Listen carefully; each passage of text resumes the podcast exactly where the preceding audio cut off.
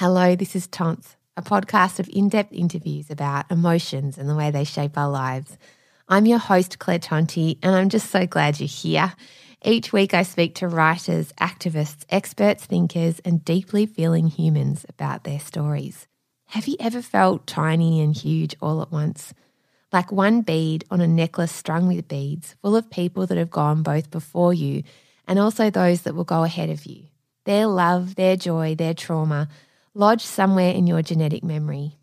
My paternal great grandmother was an opera singer, and as strange as this might sound, as I never met her, I sometimes feel her presence in my bones. I feel my great grandmother, or Nonna as she was known in our family, strongest when I walk the streets of Melbourne and sit in the grand theatres where she once worked and sang. I love to sit in the seats and look at the ceiling. They're usually soaring and really intricate and it makes me think about her sitting in those same seats, looking up at that same ornate ceiling. I feel my maternal grandmother Lorna, who was an actress, any time I'm on stage. It feels like home to me. The smell, the boards, the air, the sound of audiences shuffling and laughing in their seats, the sweaty, crowded dressing rooms backstage, the chalky makeup, the fear and restless energy. It's always felt so familiar, never foreign always like home. This idea of inherited memory and by extension intergenerational trauma that can be passed down through our DNA, not just the stories we tell, has always rung very true for me. It's clear to me that my guest today, Sian Darling, who is also a dear friend and the partner of my dad's cousin, Paul Kelly, has lived a life impacted by the stories and memories of her family's past. She's a little bit magic, deeply feeling, highly creative, a champion of people who make things, of artists and musicians, and an advocate for survivors of trauma. Sian was also a little girl who spent much of her childhood on her own in the bush with her dog, noticing the tiny but really huge parts of our existence on this planet.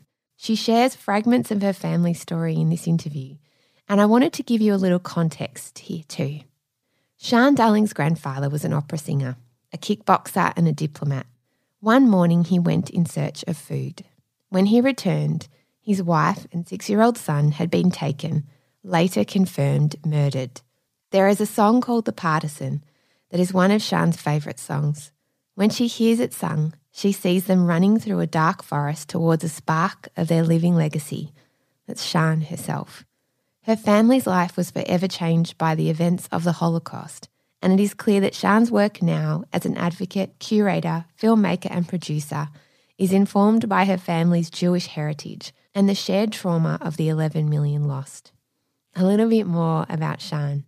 She is co chair of human rights media organisation Right Now Inc., an ambassador for Groundswell, and also the founder of the Museum of Inherited Memories that curates exhibitions and events in response to inherited memories of cultural survival inspired by Holocaust memorial and the value of the phrase never again.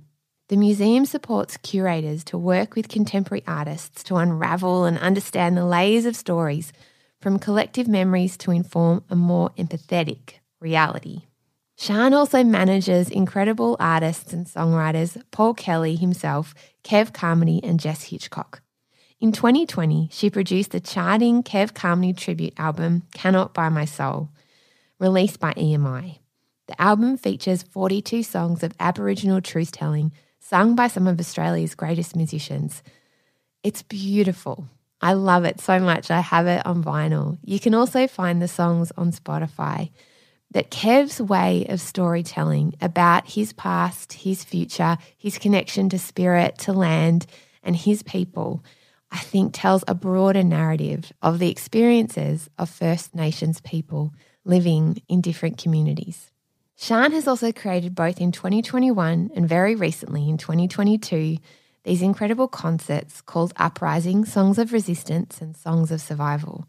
They boast powerful lineups of performers uniting against racism and anti Semitism. Okay, off we go. Here she is, Sian Darling. Hello, Sian. How are you? Hello, darling. I am good, thanks. That is good. We've had a little bit of tech issues, but I think we're going to persevere. Yeah. And that's kind of reminiscent of life in general at the moment. We're all persevering, I think. Yeah.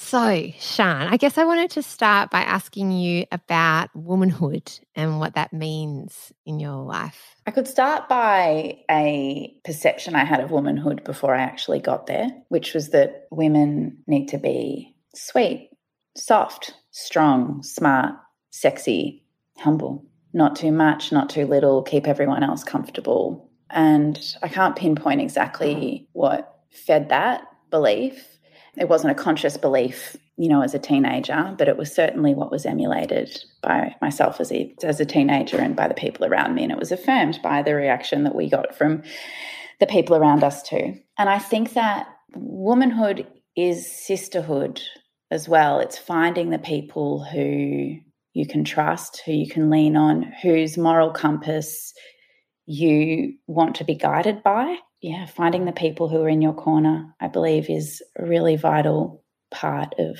womanhood. Yeah. Do you think it's particularly important to find other women to enact that sisterhood? Humans want to connect. We want to feel found and with a sense of belonging and purpose.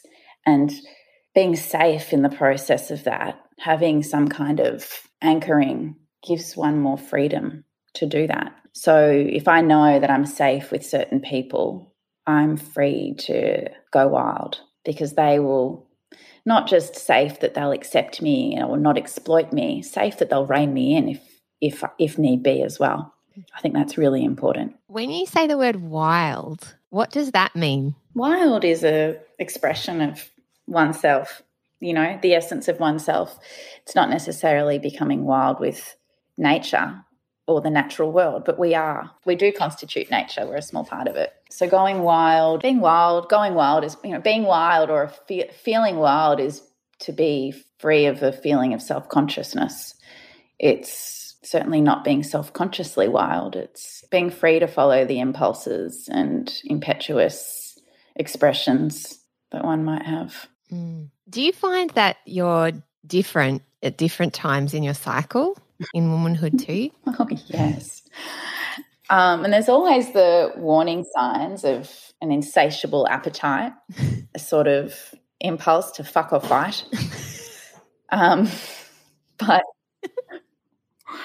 um, and learning to just not really respond to every impulse, to not be adjusting my sails to flow with every impulse. It's really being aware of a pattern. And, you know, we are a small part of nature, and nature is a big part of us.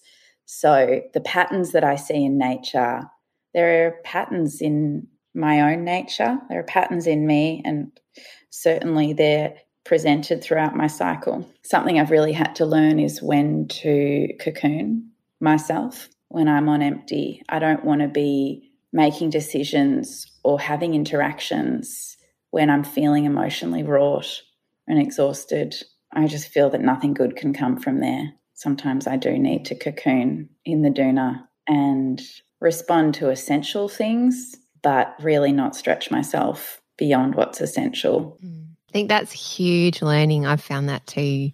We don't have to be the same every day and to not beat ourselves up for being that superwoman that we kind of I find I end up being after I get my period. You know, I can come into this, it's like coming back into yourself. And I, for a long time when I was younger, I felt like for the rest of the month, why am I not that woman? Why am I this other woman? why am I needing to cocoon? Why am I tortured? Why am I miserable? What what is wrong with me that I can't hold on to that energy crest, you know, that after you get your period and you're sort of building again. And it's getting to know yourself mm-hmm. really at the heart of it, isn't it? Yeah. And learning to read the patterns, the patterns around us, the patterns within us. I think that's a really essential skill to make life mm. a bit easier for ourselves, to give us the tools to be more gentle mm. and accommodate the wild, keep ourselves safe from the wild. Did someone teach you that? Did you read about that, or was that something you innately felt as someone who's interested in patterns? I think I just, through my own observation, really, you see mm. patterns from the smallest particle on this planet to deciphering the patterns in my own um, imprints and my own behaviors. I think of a very beautiful friend I have, one of my favorite people in this whole world, Alan Pigram. He's a Kimberley man, Yawuru man in Broome. And I feel that watching the way he interacts with the world, the world around him, his philosophies on the wider world, I don't recall if he ever said anything about patterns, but I think that made an impression on me. I feel like I started to conceive the notions of patterns then as well. Is there a particular pattern that you see we need to address? Yeah, or in a pattern of ignoring the answers to these problems that are getting harder and harder to ignore. I'm talking about the climate crisis problems. So, the answers of more forests, they take a long time to build, though, and we're knocking them down at a higher rate. So, sea forests hold a lot of answers. And in the true pattern and precedent of human uh, impulse, turning to agriculture and commercialization of such things is the pattern. Um, so, if we can capture those concepts and those answers that were given to us, if we observe in the natural world, so by cultivating sea forests, kelp forests, there is this really strong chance of mitigating climate damage. So, it's learning how to which what you care about, where your values are, and um, and even if your values profit and power, looking into um, investing in carbon capturing and mitigating climate change is probably mm. in your best interest. It totally too. is, right? Completely. I, what I find so interesting about all of this, and maybe this is a very long bow to draw, right? But the what the lessons that I'm learning as I get older in my cycle about rest, invest in myself, slow down. Then when I'm ready, bring that to fruition plant seeds, of one of a better analogy, but get going, you know, with when I've got the energy too, and then leaning into reaping that and then resting again. That whole cyclical way of being is so obviously what the planet in itself needs, right? Like yeah. that resting, that investing, that caring and nurturing. And not to say that every woman is also the planet, but right, we're all part of it, we're all connected there's so much to be learnt in that constant going forwards in a way that is gentler and kinder to ourselves. And you know what, Sian, we should just take over the world. We'll just we'll run it according to Sian Claire, and then everything will be fine. uh, you know, nothing could go wrong at all. There are a few, few, few totally. others I'd want to rope into that my amazing friends at Groundswell. They've got a lot of things figured out. Claire Herschel and Ariel Gamble, Anna Rose. Yeah, yeah. I trust them to run the world. Yeah. Along with us, not excluding you, of course, at all. There's a something in Jewish law that every seven years is a time of rest for agriculture, for agricultural spaces. It's a time of it's a time. So every seven years, the earth has to re- be rested uh, which means that agricultural production is paused. All of the stores of food are distributed amongst anyone who will need it. So it's social equity, equality. And the land is given rest, agricultural rest. And I find that really beautiful. And I thought of that when you were speaking about the cycles within us. Yeah. And what I was saying before about, you know, protecting yourself and cocooning finding that time to cocoon. And that very and sometimes when we do jam a lot into our lives it's so important to schedule rest. I found the other night i had so much on my mind and i just wasn't thinking clearly. I was agitated. I wasn't proud of the way i was responding to the thoughts. So i said i need to rest. And, and it felt the things i was trying to work out felt urgent but nothing good was going to happen the way i was feeling. I needed a sleep. I needed a rest turns out I didn't sleep that well for the next two nights because I had these things on my mind. But that's just um, that is a fault of mine, and I need to practice getting better. I'm sort of practice what I what I'm preaching here. I found a way to work it out, I need to really just keep practice. You know, I implement it, and it doesn't work, but I believe in it. I'm going to keep going with it. I think that's really yeah. wise. I think I I totally agree. I think it's much easier said than done, and weirdly, I find rest much harder than the other bits. Mm you know, which is kind of indicative, right? Yeah. Which is probably indicative of the pattern of human beings and the way we treat the planet mm. much harder to rest to take that pause thank you for sharing that jewish tradition too does that have a word the seven year cycle so the jewish calendar is a lunar calendar so it goes with the moon and it's also based on the agricultural seasons of israel which is the ancestral homeland of jewish people so it's called Shemitah, so every seven years, which is called Shmita, S H M I T A, the law commands a reset, and it means sort of how we interact with the lands and waters, the wildlife, and with each other. So it says that agricultural lands are left to rest, private lands are opened to the public, food stores and perennial harvests are freely accessible to everyone, and all personal debts are forgiven. So giving our lands and waters a rest from human exploitation is essential. I got this concept, you know, from uh, Jewish law, but it resonates and I feel it makes such sense with the way my body uh, lives in this world, also. It certainly needs rest and it needs to be scheduled. So, you know, is that every seven days for me or is it every 27 days for me? By having some structure there, it can all really. Mm be a great guidance. And I suppose the wild, you know, to answer your question before about the wild is what we'll do, you know, what we do if we're not if we don't have the structures to to guide us so, monogamy can be a really great structure to protect the family unit. Some families find monogamy doesn't achieve that, but for the majority I'm speaking of. And then Shemitah, this every seven years, giving the land and waters rest. It makes so much sense. That also makes sense. Completely. So, rest and sisterhood. Hmm two wonderful things to take with us, I think. Yeah, so let's see if I, after all of the rambles, as I gathered my thoughts with in response to such a great question, I would say womanhood is sisterhood and it's scheduling adequate rest. Perfect. I think that's it. I'll just I'll leave the rest out and I'll just take that soundbite and we're done so much wisdom. No, thank you so much. And what was it mm. like growing up for you? Where did you go to school? raised by a single mother who worked full time and was also called out to the hospital at any hour. She was on call. And I spent a lot of time alone. Well, with a dog who was adopted from the Murwillumbah pound to guard me when I was left alone. So I spent a lot of time in the bush with my dog uh, before and after school. And that really became imprinted in me as home. So the country that I grew up on became what felt like kin. We're not Aboriginal, though, my family. We arrived as refugees to this continent. And I suppose knowing that the rest of the world had spat us out and we landed here as part of our personal survival was something to be forever grateful. But we also, in doing that, became part of a bigger problem colonization of this continent.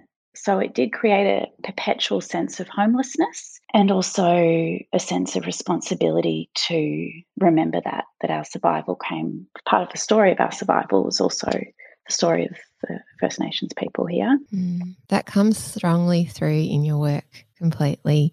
That connection of our Indigenous peoples and your own family story. Where were you refugees from? Well, we're Jewish, so I was born sort of out of the very decimated and fragmented ruins of the Jewish people following the Holocaust.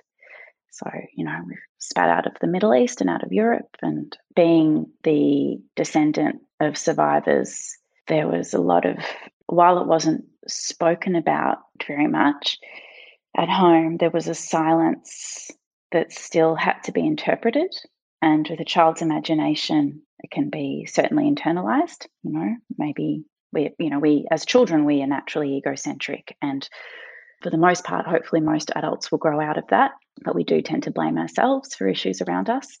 Yeah so there was a sadness to interpret and it certainly was absorbed and it was explained later on as I said, my mother was a single mother, so I also was raised by my grandparents. And when I was four, my grandfather developed Alzheimer's disease and he started to regress um, into the memories pre war, where he had a wife and a six year old son who were murdered, and he would walk around the dining table getting excited about that his son would sit next to him and that his wife would sit on the other side. And my grandmother would look at me and just take me out, take me out of the room and to play in the garden. so I had to ask questions. Who are these people who were coming for dinner, who weren't actually coming for dinner? And it's through that that I started to sort of understand the weight of that mysterious silence in our home and developed, I suppose, an awareness that there would be that there was somebody, this mysterious little man in a faraway country that wanted me dead for no other reason than how I was born, no matter what I did, and tried to be good. Mean, it also it also perhaps influenced this sense of being of need to be stoic, just looping back to the development of my womanhood, but to be stoic and to be strong and to have that spirit of a survivor. And while that's important, I am also in the development of my womanhood learning that I don't have to be like that all the time. That it is okay to indulge in in some feelings of weakness, and and it's not it's not a weakness to say I need to consume this for my well-being or swallow up this space because I have a right to just no more rights than anybody else but as a creature in this planet I have a right to some space and I that was that's been a hard a hard one to navigate hopefully mm. towards the end of that ramble it answered the first question uh, I think it is so clear that you grew up in an incredibly complex context but you understand the value of silence and deep thought. And first, I want to say thank you for sharing that because that's in, an incredibly painful thing, I'm sure, to access those memories. What did you notice about being in the bush with your dog when you were that girl?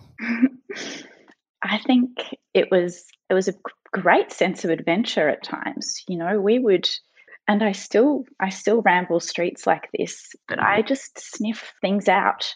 Um, so when I was imprinted by nature, perhaps I was also imprinted by my dog, you know, my dog's mm-hmm. behavior because I will be walking through a new city or navigating the one I live in, particularly with my partner, and they're, they've got their map out following me. And, you know, the map is so unnecessary in my view. And I don't want to follow a map. I just want to, yeah, sniff things out. And I remember things by a tree, you know, the, that tree was there and so we we just follow that and we have the tree to our right and also knowing the time of day by knowing what the birds are doing i think growing up in the bush mm. gave me well i mean not so much growing up in the bush but leaning on the bush letting it become my kin letting my imagination make it my safe place and my next of kin enriched my experience for every day every day onward mm. you know it was scary it could have been scary at times i remember i got a tick in my ear and i you know i had to wait for mum to get home screaming my head off because I didn't know what was happening, what that burning was, or falling in the water and arriving at having a school cut soaked,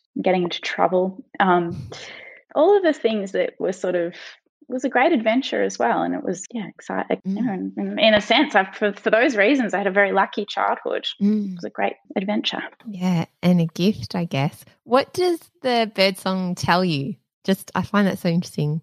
When you say that, what do you mean? What does the birdsong tell you about the time of day or what's going on? Well, it's that birds make different calls at different times. Different birds make different calls at different times.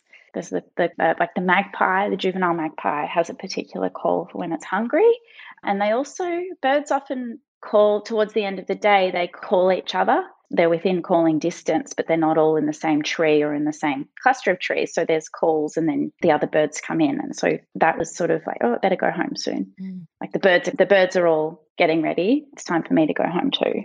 That's I remember that as a very little person. Some communicate, yeah, and communication. Of, it's like a bell ringing.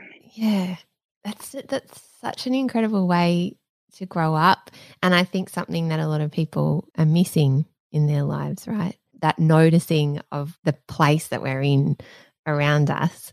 You mentioned before that connection with uh, Indigenous Australians and your own way of growing up with an understanding of trauma or that silence. When did you discover or kind of come to that realization that you had a connection with the peoples that were here before colonization? I suppose it's just, I mean, the word connection, I guess, is not, you know, there's no um, assumed connection to any particular First Nations individual or country. It's more just, it's more the friendships that I've made along the way. And there's been a sense of deep empathy from the start of each of those relationships. And the more, the, the deeper those friendships have become, it's a, the reason the empathetic connection is really explained as we share stories of our upbringing and our histories. And I did walk into a friend's house once and she had a painting on the wall that she'd done and it had it was a line from the play Bran Nue Dae and it said I I just want to be a good aborigine.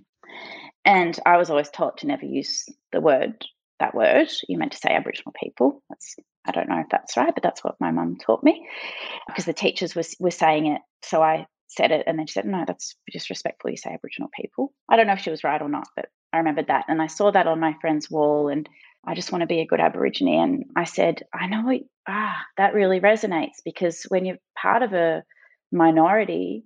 I said, from my experience, being part of a minority, you feel like you have to represent them really well, and you want to undo the tropes and stereotypes that you experience anytime you're, you know, you are identified. Mm. So, you know, many tropes about Jewish people that aren't necessarily true. Not that one people is monolithic either. So I'm sure there are some really, you know, there are some individuals that are that might fit the trope, but it's but it's not the whole, whole people. But yeah. as an individual wanting to wanting to, you know, represent your minority well, you'll sort of perhaps tend to overcompensate. Yeah, to be good. to be good. Yeah, to be a good representative of your minority. Yeah. Yeah, and that's a huge thing, isn't it? For women, especially, I think in general, that idea that we need to be a good girl keeps, you know, follow the rules. Don't be too loud. Don't be too out there. Yeah. Don't be too much. Don't be too little. Yeah, exactly. Be sexy, but funny, but down to earth, but don't try too hard. Yeah. You know, all of those kinds of things.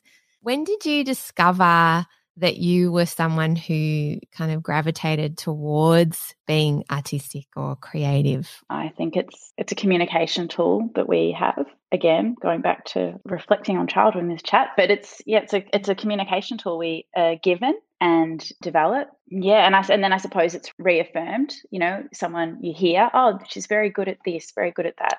So you sort of continue doing it if you get positive re, um, reinforcement, maybe but I wouldn't have, you know, I'm not necessarily so artistic. I am, can be even more pragmatic when I'm, you know, I work with artists and develop their nurture their work so i can be quite pragmatic when i look at it you know i work in the music industry but i'm not a musician but i can also listen to a song and identify where i where i think it's not it could be stronger or or it's really you know it's really great or it could be better and that's not necessarily an artistic talent that's probably more maybe there is some creativity in there, but it's also practicality too. Mm. But it's also, and you know, as a, a, beautiful way to twiddle away time as well and get into a flow of doing something. Mm. It's noticing, isn't it, at a very deep level, which is, I guess, that girl in the bush noticing the birds. What noticing art is, noticing the good and the bad and evaluating it. I just sometimes talk about flow or energy. Do you have a perspective on that? Yeah, I wanted to use the word flow just before that you can really be in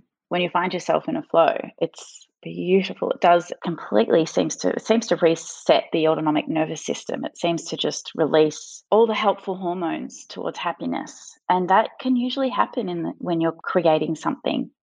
And humans seem to really respond well to a sense of being useful. So, in a state of creativity or a state of construction, there is a sense of accomplishment there and I think that's I think a disconnection from nature can is a sort of antithesis of that as well. Once we connect to nature, we do see the patterns in nature, and those patterns can be translated or transferred into creativity as well.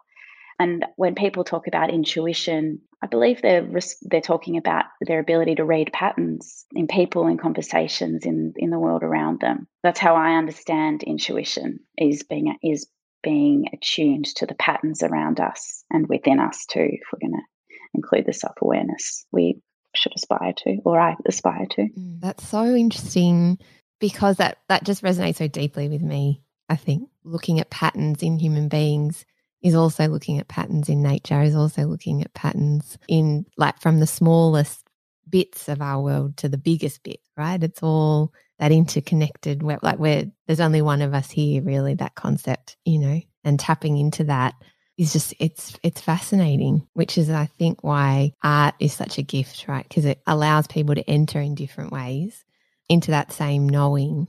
Do you want to talk to us a little bit about why you have created uprising songs of survival? Because i know that's coming mm. out april 26th Can you tell us about where that whole idea has come from? Well, I've been since the start of my career, including volunteer work that I started when I was really young.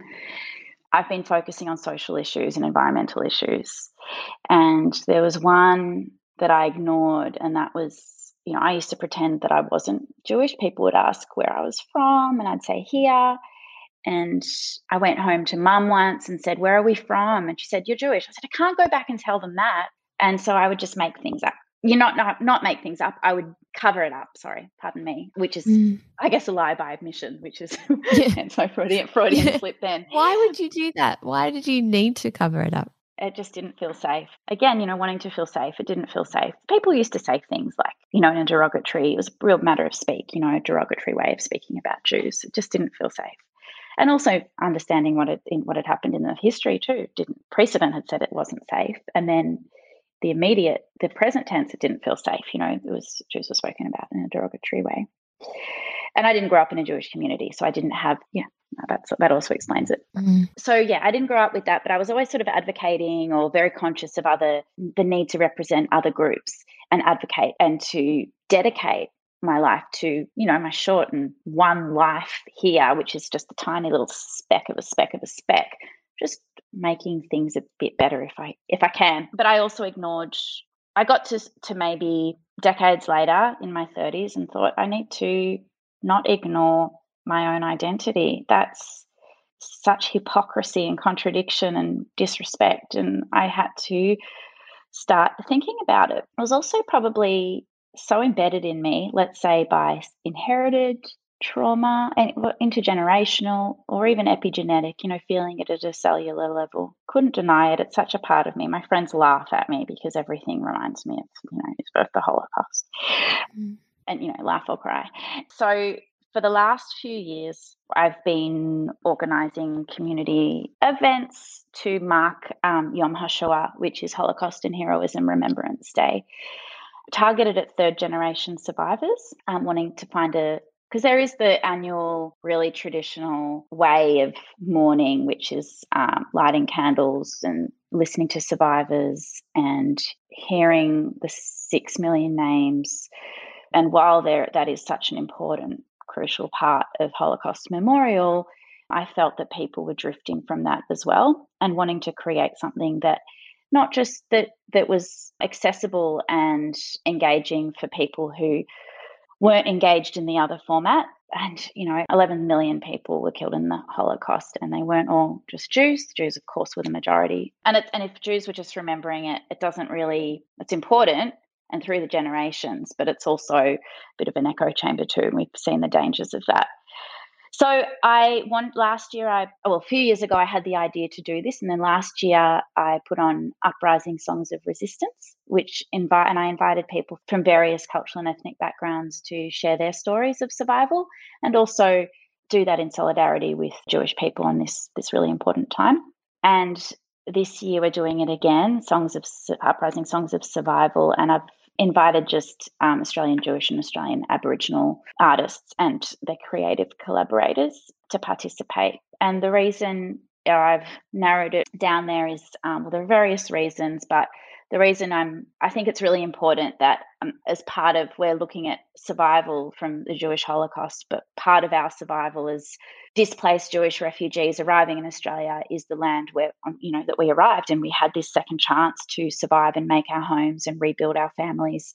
And we've done that on other people's land. So it's for me really vital that we include their stories as well. Mm. Will be Australian Jewish and Australian Aboriginal artists will be singing in solidarity, listening to each other's stories and supporting each other through our yeah, learning about our histories and supporting each other through healing. Mm. Yeah. It's such a it's such a, an incredibly moving thing to create. Where did that drive th- for social justice? You said a phrase and I'm going to read it now that your various hats all tip towards matters pressing upon your social conscience. And you ref- just reflected on that before.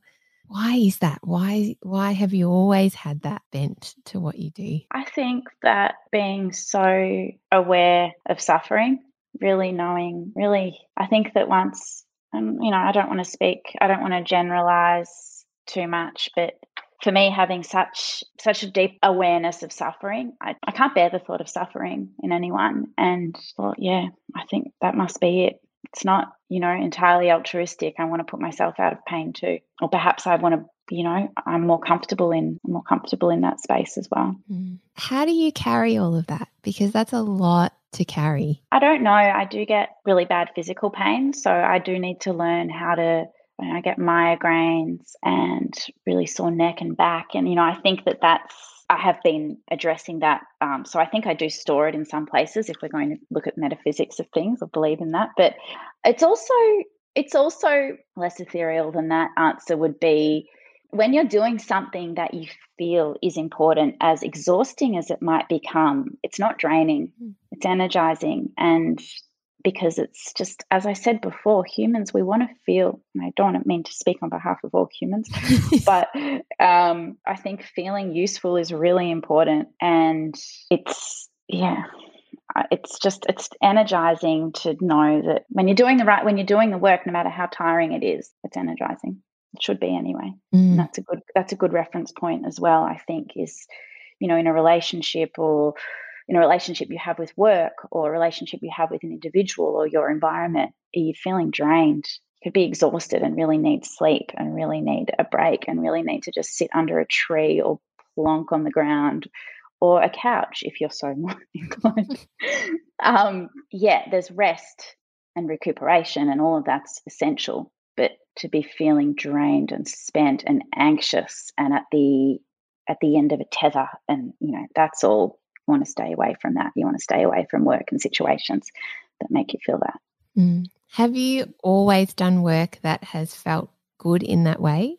Or have there been times where you haven't done work that has, like, did it take you a while to realize that, that you needed to find work that was purposeful and you felt had meaning? I think there's all, I've always been doing something that felt meaningful. Might have been alongside other things that you know, we're just sort of making money. You know, like going going through university, I was working a few different jobs, and it was, it was yeah, that felt meaningful. Yeah, it was. Mm. You find meaning in things as well. I've never entirely had to, you know, I've never had to. Don't feel like I had to do really soulless work. For you know, I'm very lucky on that that front. But if you're working around humans, you know, there's an opportunity to look for, you know, to be useful as well. I mean, not just to humans. There's always an opportunity to do do your best and that's that's meaningful. I think. Mm. There's a poem you put on your Instagram from Mary Oliver called "Every Dog's Story," and I loved that so much. And I loved the movie you made. And I love Queenie's here, which is so gorgeous.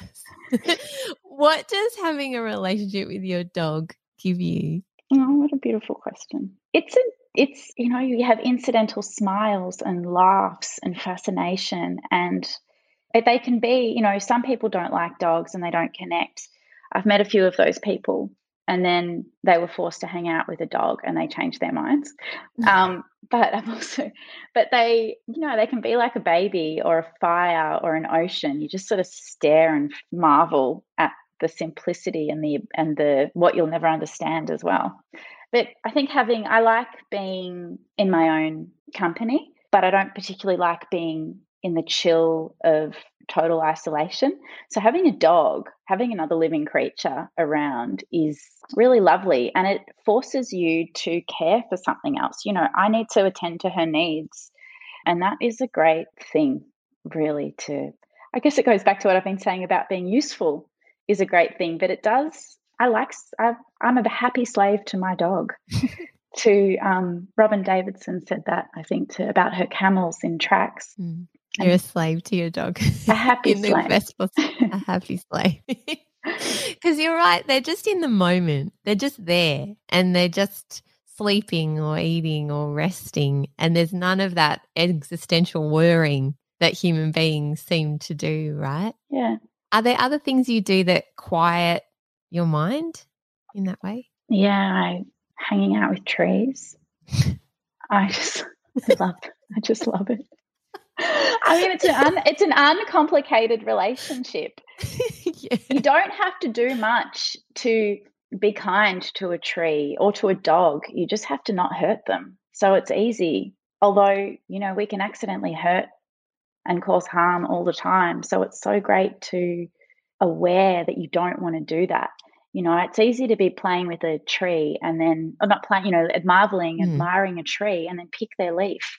And, you know, you're just fiddling. Like we, I fiddle and fidget quite a lot. So I could just, you know, like accidentally be fiddling and fidgeting, pulling off leaves. And I don't want to do that. I was taught by a Kimberley elder, Uncle Sam Lovell, and his his elders had taught him, you don't take from a tree what you don't need. And I, you know, and that that sticks with me as well. And I've taught that to the children in my life too.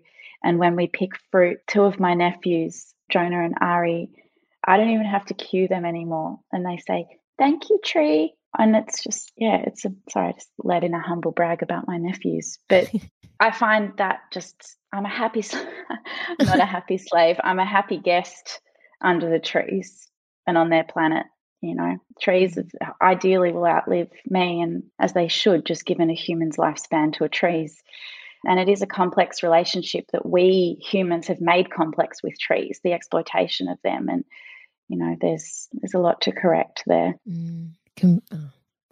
That's an ocean in itself, isn't it? In our, the way human beings relate to our planet, it's so strange to me. Yeah. Do you think There's a lot just to correct there in the ocean too. But right? yeah, Right, exactly. Yeah. Yeah, I wanted to ask you about this beautiful phrase, gentle fires, you wrote about on your Instagram and experiencing the bush with Barry Hunter and Victor Steffensen. Now, he's written a book, Fire Country. What changed for you in watching the way that they develop or you know manage the land? That is so cool that you brought that up. Thank you. That is really cool. Well, Victor Steffensen is in the book that you referred to, and Barry Hunter. They took me out onto their country to look at how they how they do fire management, and we were standing there, and they were starting fires in the bush, and the fires were getting really, you know, quite high walls of fire, but they were so relaxed and I had to I had to learn and trust that it was all safe. And the fires were I mean fire is fierce and ferocious and fast moving, but this fire was under control and it's because the people who had lit the fires, Barry and Victor, and the people who were managing them, Barry and Victor, they could read, they understood the country, they understood their country, they understood the species that were burning and why and how they would burn. They could predict it fire, which is usually, as I said, so such a force that cannot be contained, was so gentle because it was being managed by people who understood what was burning, I suppose, and how it would burn. And gentle fire was a sounds like an oxymoron, and it was until that day, until I saw that. And perhaps the fire itself wasn't gentle, but the way in which Victor and Barry were living with their country and on their country and understanding fire and fire management there, they tread with care and they live with care. And it was a beautiful, gentle, yet incredibly immeasurable, powerful approach. Yeah, it was really a phenomenal thing to experience. Thanks for Mm. reminding me. You're welcome. Is there something in that that we can take into our broader lives as well? That concept? be gentle and be caring. And it doesn't mean that it's weak or it's not a weakness, it's a strength to be gentle. It's a superpower to care. Mm. Find the people who are experts in their areas, and there's no one more with more expertise in managing country and managing the, the, the planet and the natural world that our First Nations people. And It's as simple and as complex as that. yeah, it's it's for forever. First Nations people have kept this planet safe, and it's taken a very short amount of time for humans and modern ways to make the planet and the people and all of its inhabitants incredibly unsafe. Mm. So, if I'm to take any lesson from discovering that it is possible to have a gentle fire, it's it's listen and defer power to the people who we can trust. Mm. In your opinion, this is a huge question.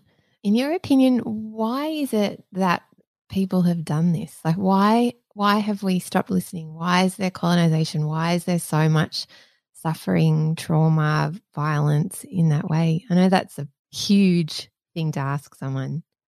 I mean, I don't know the answer, but I will. I, I mean, going back to what I said earlier in our conversation about children are naturally egocentric. The world revolves around us. We blame ourselves for our parents' misery. We blame ourselves for divorces. We blame ourselves for, you know, we think the whole world's, we think we're the main star and everybody's watching our development. And hopefully, ideally, most people grow out of that. But perhaps the people who have been making these decisions that have impacted every single species on this planet mm. didn't grow out of it. Perhaps it's a state of mind that has translated into on a mass scale of power and exploitation and privilege. It's greed. It's a delusion of what we need to survive, that we need more than, you know, people think they need you know, this idea that there's never enough because there's no pause to reflect on what actually there is in abundance, which is enough. Mm. Yeah, and that's a that's such a, an excellent answer. I think it feels true to me because it does feel like when you see, I'm thinking even Putin and what's happening in Ukraine, mm. it does feel childlike in a very strange way. That behavior, the like grasping, grabbing, without thought, without empathy. Yeah. That starts so small, but then has so much destruction behind it. And yeah, I guess we're charged with figuring out how we heal that. And I'd have no idea where, to, where to begin. Where do you see healing possible or happening? I suppose, you know, we could do like a, you know, look at it as healing inwards to outwards heal what's at home, heal what's in your heart, and let that extend. But I also think that we can step out of ourselves and learn from, uh, emulate, you know, decide how you want to be. Perhaps step away from who you are and how you've been and imagine how you want to be. You want to be gentle, learn what that looks like, emulate it, lean your full body up against a tree. And I mean, that sounds, I don't care how it sounds. It works for me. It's a, you know, it's a step towards humility. It's look at, look at, you know, you're, you're a giant in your own life and you can make a big impact in, in the, can make a big impact in this life, but you're also a little speck in the scheme of you know, everybody else's lives too. You're both. There's dualities and there's a duality where you're tiny and you're, and you're huge and yeah going back to being caring care do things with care be gentle. And it doesn't mean be meek. It doesn't mean withdraw and become invisible. It means listen and observe. And if you do and some people won't feel motivated to do that. Some people are perfectly happy happy living the way they are. But i can't imagine that's a majority really or all the time. Mm-hmm. i think we want to feel useful. We want to connect. We want to be loved at least we did it first you know, unless you're, you know, unless you have really antisocial psychological inclinations. Mm. I was just going to say I'm reading a book called The Psychopath Next Door. So, you know, not everybody yeah. cares. No, yeah, there's definitely those people, and we've met them. We've all met them in our workplaces that really genuinely don't care and don't have the ability to care. And sometimes you'll be sitting next to them at a movie theater or something and you can feel it. Yeah, it's a lot, isn't it? Being human, I think. And one thing I've noticed about myself too, and I wonder if this is true for you as well, when you are a deeply feeling person and human and incredibly sensitive, a, it can be hard to walk through the world when you're caring about everything, like every tiny little bug, tree, dog, person, everything. And sometimes it means that you do things that can be self destructive or put up barriers or numb because you need to, because it feels too big and too hard. And I don't know where my question is in all of this. I'm just wondering how you, as a young person who might be feeling in that way, how did you navigate the world being that kind of openly sensitive person? Because I know you've mentioned a lot that sometimes people see that as a weakness and it's not it's a strength but it takes a long time to learn that. I can speak to it yeah. I've had an anxiety disorder you know it's not i would have panic attacks. I would black out from panic attacks. You don't it took me a long time to work out how and how to protect myself and how to not change. You know i wanted to be i didn't want to become less com- less compassionate. I just wanted to i had to learn to be more judicious with my compassion I learnt that phrase from a um, beautiful family friend who's like an auntie to me, Dorothy, to be judicious with my compassion. And I suppose, you know, inspired, say, by uh, someone guiding me like Dorothy did, she, you know, learning who to trust in the world is really important. Learning through trial and error and heartbreak, learning who you can count on, whose opinion you do want, and with that person, it's really important to be completely transparent so that they have all the information about you and they can tell you when you know when you're doubting yourself am i am i wrong? Did i do am i bad? Did i do the wrong thing? They can say yes or no quite fairly and quite lovingly regardless. And that's what i've that's the most important thing i've learned. So yes that i mean that has a dependence on other people which is really as someone who's been sort of you know fiercely independent that feels weird but it's not it's so vital i think it's so vital because we do need to be connected. It's also, you know, self-soothing as a phrase I've heard, and it's phrase I've heard from a lot of, you know, friends who are mothers, um, like teaching your children to self-soothe. like, oh, I think I mum missed the memo on that.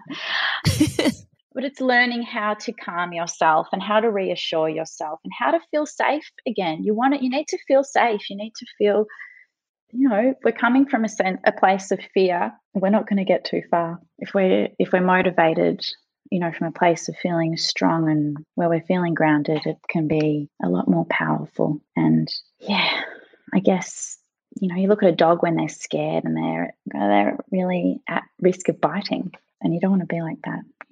A lot to learn from the non-human world.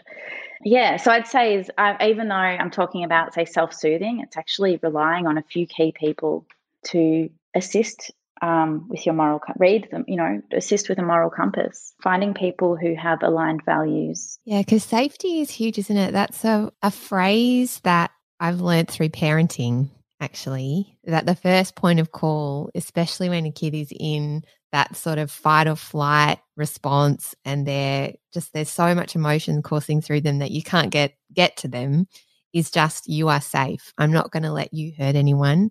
I'm not going to let you get hurt. And then once we're safe there's so much that can come from that and it's really soothing right? Mm-hmm. to feel that to know that you're safe to safe enough that you can push all the boundaries and be the worst version of you and you're still safe. You're still yeah. here. You're still, you know, cared for and and loved regardless of how feral you're being or how flawed or fragile because we all are, right? And so sometimes it's also about finding that way to bring safety back into ourselves even when we're in situations where maybe we don't feel as safe or we're being challenged. Yeah, it's it's because you can't really do anything if you don't first feel safe enough to be able to do that. Is that what you do for singers, for musicians in your work? I don't think I entirely have that. I don't I wish I could offer that to the artists I look after and you know I do it. I can't just you know it's not I don't have that power to but I mean I do I hope so. You know they certainly uh, I mean I don't want to speak on their behalf but I ensure that our relationships are really a place where they feel safe and I do that well, we do that together, the artists and I, we do that together by the way we treat each other and treat the work too. Yeah, that's mm. really important. Yeah, thank you for that work that you do because it, it's so clear that in all of the music and filming that is a part of what you do or you produce, there's so much care and noticing that's happened in those projects. How did you meet or begin to work with Kev Carmody? Because I loved Cannot Buy My Soul. My Soul. Yeah. How yeah. how did that work come about? I met Uncle Kev through Paul, through Paul Kelly. We were staying, we were visiting Uncle Kev and his partner Beryl in Kowumble country, in the Granite Belt, Queensland. We were talking about, I mean, Uncle Kev is such a captivating storyteller, beautiful person. And we can just talk for hours you know, taking in turns listening and talking. And it's an incredible, beautiful experience. And I said to him, Have you thought about putting all this down in a book? And he said, Well, I've put it all down in many, many songs. And years ago, maybe 13 years ago, so 2007, I think, Paul had actually made the first incarnation of Cannot Buy My Soul. And um, that was out of print. You couldn't buy it anymore. So I thought, mm, might be time. You know, we could either reissue it or we could update and reissue and add a whole lot more songs and artists, a whole lot of um, newer artists to the Cannot Buy My Soul fold. So I had the idea to do that. I ran it past Paul. He was really enthusiastic. I ran it past Uncle Kev. He was really enthusiastic. I then ran it past John O'Donnell, who runs EMI, um, the record label. And John said he thought it was very important with a capital I. Mm-hmm. So I just got going and I had made a list of artists who I wanted to feature on there. And I ran that by Uncle Kev. And with along with Uncle Kev, I ran, made a list of um, songs that could be good. But then I ultimately that was just as a suggestion to the artists. And yeah, and every every decision I made along the way, I ran it past Uncle Kev. Um, it's a you know, it's not his album as such; it's a tribute album to him, but he still needed to be across every decision. I felt, um, and was a really beautiful mm. thing to work on because it's it's Aboriginal truth telling at its you know across many many songs with the help of many great artists and there's real it's like it's history there history that has a great melody and a great beat and yeah the mm. lyrics are great history lessons yeah they they take you into a time and a place each of those songs in completely different ways and i've listened to kev or uncle kev or kev carmody story tell in interviews and oh, i just would love to sit next to him around a fire and just absorb all of that humor and presence and depth of i don't know understanding about why we're here and where we are in history. And i love is it living on the wire? That song i think is on the wire is one on of my wire. favorites yeah sung by troy cassar-daley yeah the nicest person i've ever met yeah, yeah. Troy is as sweet as his voice, you know, and as warm and open as, as his laugh. He's a beautiful person. Yeah, that album is abundant. It's really, I was really lucky to work work on it and work with Uncle Kev and work with those lyrics.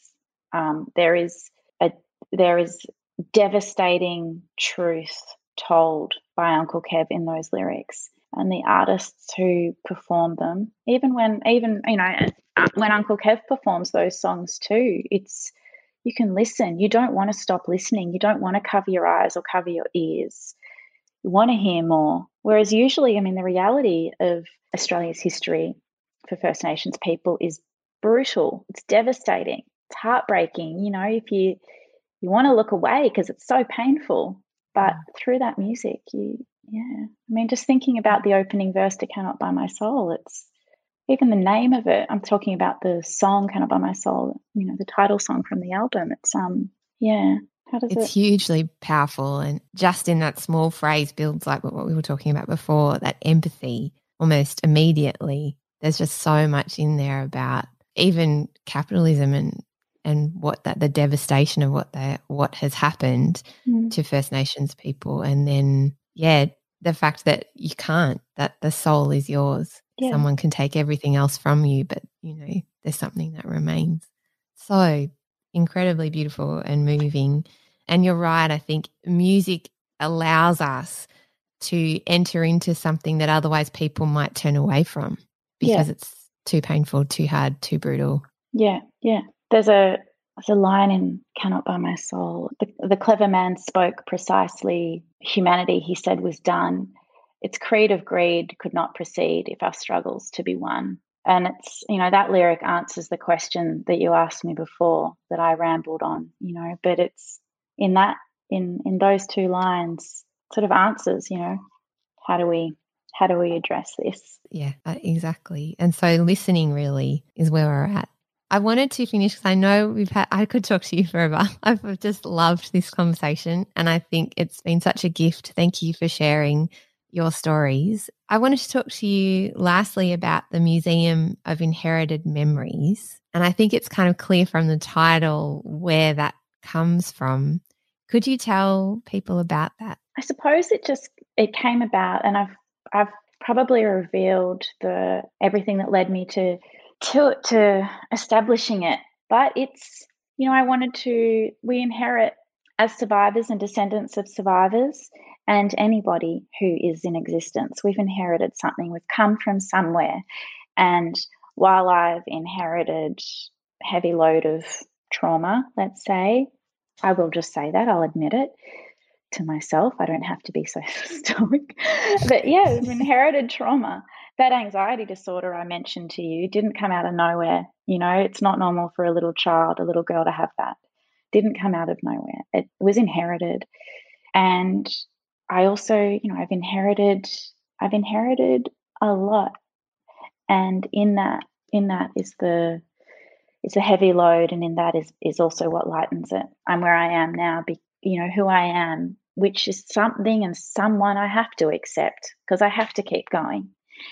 And we inherit trauma and we also inherit a will to live, which might wax and wane at times, you know, but it's but it's there and it's important to I felt it was important to not be isolated in that experience and to reveal it, confess it, and create a space for people to connect through it and through their experiences. And yeah, so I so I invited I invite people from various cultural and ethnic backgrounds to contribute their inherited memories, you know, in the way that we through the various projects that we put on and you know and and curate and celebrate survival together and solidarity, celebrate survival and solidarity. And it is inspired by Holocaust Memorial because that's my story and that's my history. It's also inspired by Indigenous justice because without it, uh, we don't have we don't have climate justice. I'll say that, but we also don't have um, integrity because we have to be aware of where we are at all times to really able to imagine how we want to be in the world. That was certainly not a catchy spiel to, to promote the Museum of Heritage Memories. It was I was still sort of a bit hard, a little bit in cannot buy my soul land, and a bit.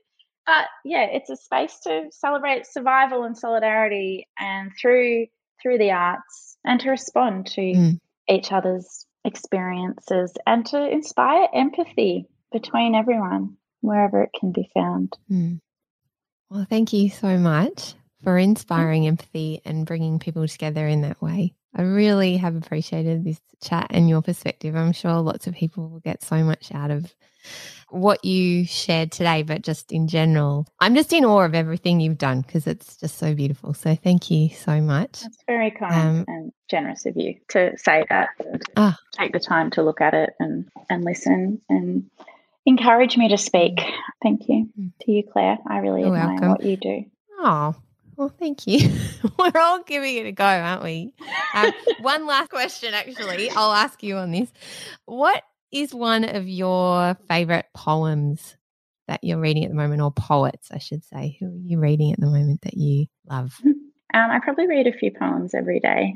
The poem I read today before our call, I actually read two already today one about the ocean, about waves, and also one by a poet called Yehuda Amichai called Diameter of a Bomb. Yeah, I think there is a lot of complexity and um, the origins and inspirations of where he writes from. Oh, I also read an Emily Dickinson poem today. Um, who I really, I I love her poetry as well. It's she had a, an unhappy life, which I hope was, you know, sprinkled with happiness too. But it's really revealed in her poetry. Yeah. I'm going to say this is on the spot, yeah. but would you be willing to read a poem for us? Yeah, I could do that. Shall I read the lyrics to Cannot Buy My Soul, seeing as we sort of touched on that? Yes. Yeah, that would be I wonder, great. I wonder if that's okay to do that. I think that's okay. I might read the lyrics to a song that's on Cannot Buy My Soul called I've Been Moved rather than the title track because I think it's probably more appropriate to read this one. I've been moved. I've been moved by the wind upon the waters and the shadows as the leaves are blown. When that old wind moans on a weary winter Sunday, like a friend that keeps on knocking on my home. I've been moved by the crying of the newborn the honey sweetness of the air in spring. I've watched the moonlight flood across them sleepy hills and valleys, heard the sadness in her requiem. I've been moved watching nature slowly turning through the seasons and the patterns that she brings. And as the morning star precedes the breaking of a new day, you'll find the black crow is already on the wing. I've been moved watching something that's been suffering, be it humankind or any living thing. From the fury of the storm, that old parched ground is reborn, and the desert's blooms to satisfy a king. I've been moved by the tireless sea churning and then scarlets of an inland dusk. When a close friend died, I turned away and cried as they laid him down and shoveled in the dust. Oh, that's so beautiful. Thank you for reading that. Why what made you choose that one? I felt I mean, we spoke about Uncle Kevin about Cannot Buy My Soul. So I thought of I mean I was tempted to read The Diameter of a Bomb by Yehuda Amichai, but I felt read one by read something from Cannot Buy My Soul, but reading the title track Cannot Buy My Soul, it's told in more in um, first person from a Aboriginal's perspective. So I just thought it was kind of more respectful if I didn't if I read I've been mm. moved instead. Oh, that was so beautiful. And that's right. I think in the end, right? Like where we start is be moved and then action comes. Yeah. You know? Yeah. Start That's- there. and that's where empathy comes in you know we usually to you see in a lot of you know once you can help a human connect to something to someone else or to another creature they have seem to be more interested and more invested in looking after it mm. Yeah, exactly. Just Mm. letting ourselves be moved because that's huge. Because once you care, then you do have to act, which is the hardest part, you know. Because if you, you, it's much easier to pretend that you don't care, because then you don't have to do anything about it. yeah Um, that's a good point Yeah. Would you like to read the other poem as well? That's up to you. okay the diameter of a bomb by Yehuda Amichai. The diameter of the bomb was 30 centimeters, and the diameter of its effective range about 7 meters, with four dead and 11 wounded. And around these, in a larger circle of pain and time, two hospitals are scattered and one graveyard. But the young woman who was buried in the city she came from, at a distance of more than 100 kilometers, enlarges the circle considerably, and the solitary man mourning her death at the distant shores of a country far across the sea includes the entire world in the circle. And I won't even mention the crying orphans that reaches up to the throne of God and beyond, making a circle with no end and no God. We're all going to need a big glass of wine after this chat. Oh, man. Thank you so much for sharing. I think poetry accesses something. Yeah, it puts words around things that it's really hard to nail down. it sort of distills, creates the essence, doesn't it? There is such a, in the process of writing poetry, it is such a process of distilling and extracting the essence. Mm, completely. Do you write poetry? Uh, yeah, not just, you know, Mm. just for the process of it, I guess. Honing in, Mm, discovering the essence of a thought or a feeling. It's good for that. mm, yeah. Sort of, it, it's in it like a, a little valve or something. Mm. sort of you know lets the tension out lets the lets that lets it escape in a way so it's Mm. not all pent up in there or something i don't know that's what it does for me i think Yeah. yeah well thank you Sian darling my goodness thank you this has been just such a privilege so we'll have to catch up in person that would I'd be love lovely. that. We'll do a poetry spot.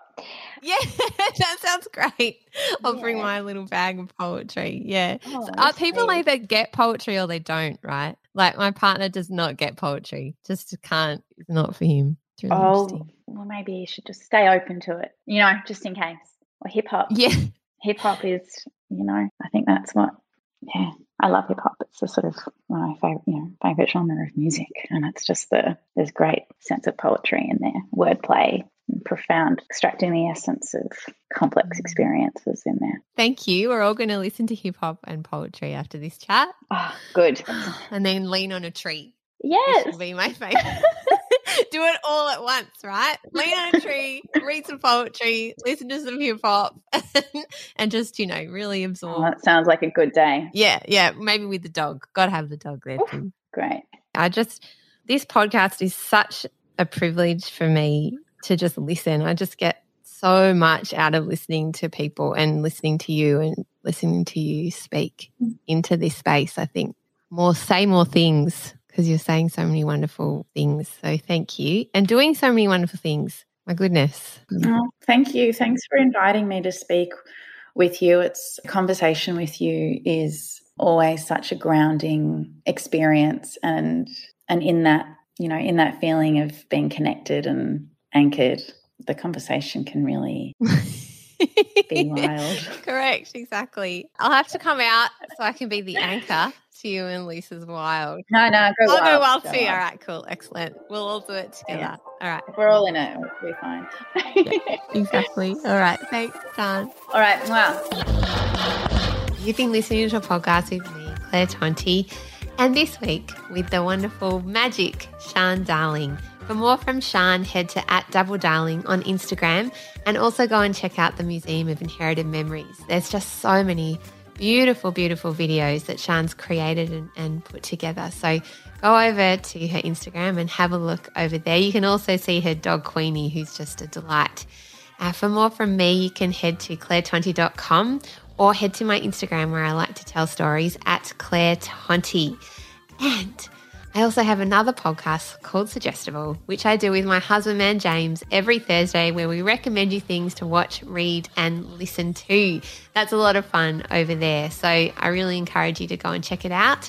And I also am doing other interviews that come out every week. Next week will be Amani Haydar, who is a beautiful writer and artist who creates art in response to the murder of her mother by her father. Um, but so much more than that, just telling the stories of women affected by violence and war. And so, if you liked this episode with Sian, I think you'll really also get a lot out of that episode with Amani next week. And I also have other interviews with people like Clare Bowditch and Jamila Rizvi. So you can scroll back in the feed and check those out too. As always, thank you to the incredible Raw Collings for editing this week's episode. And also to Maisie for championing our Facebook and our Instagram accounts at Todd's Pod and also at, now I can't remember, uh, at Suggestible Pod. There you go. My brain's kicked back in. All right, that's it from me. Rate, review, subscribe, all the things, and I'll talk to you soon. Big love. Bye.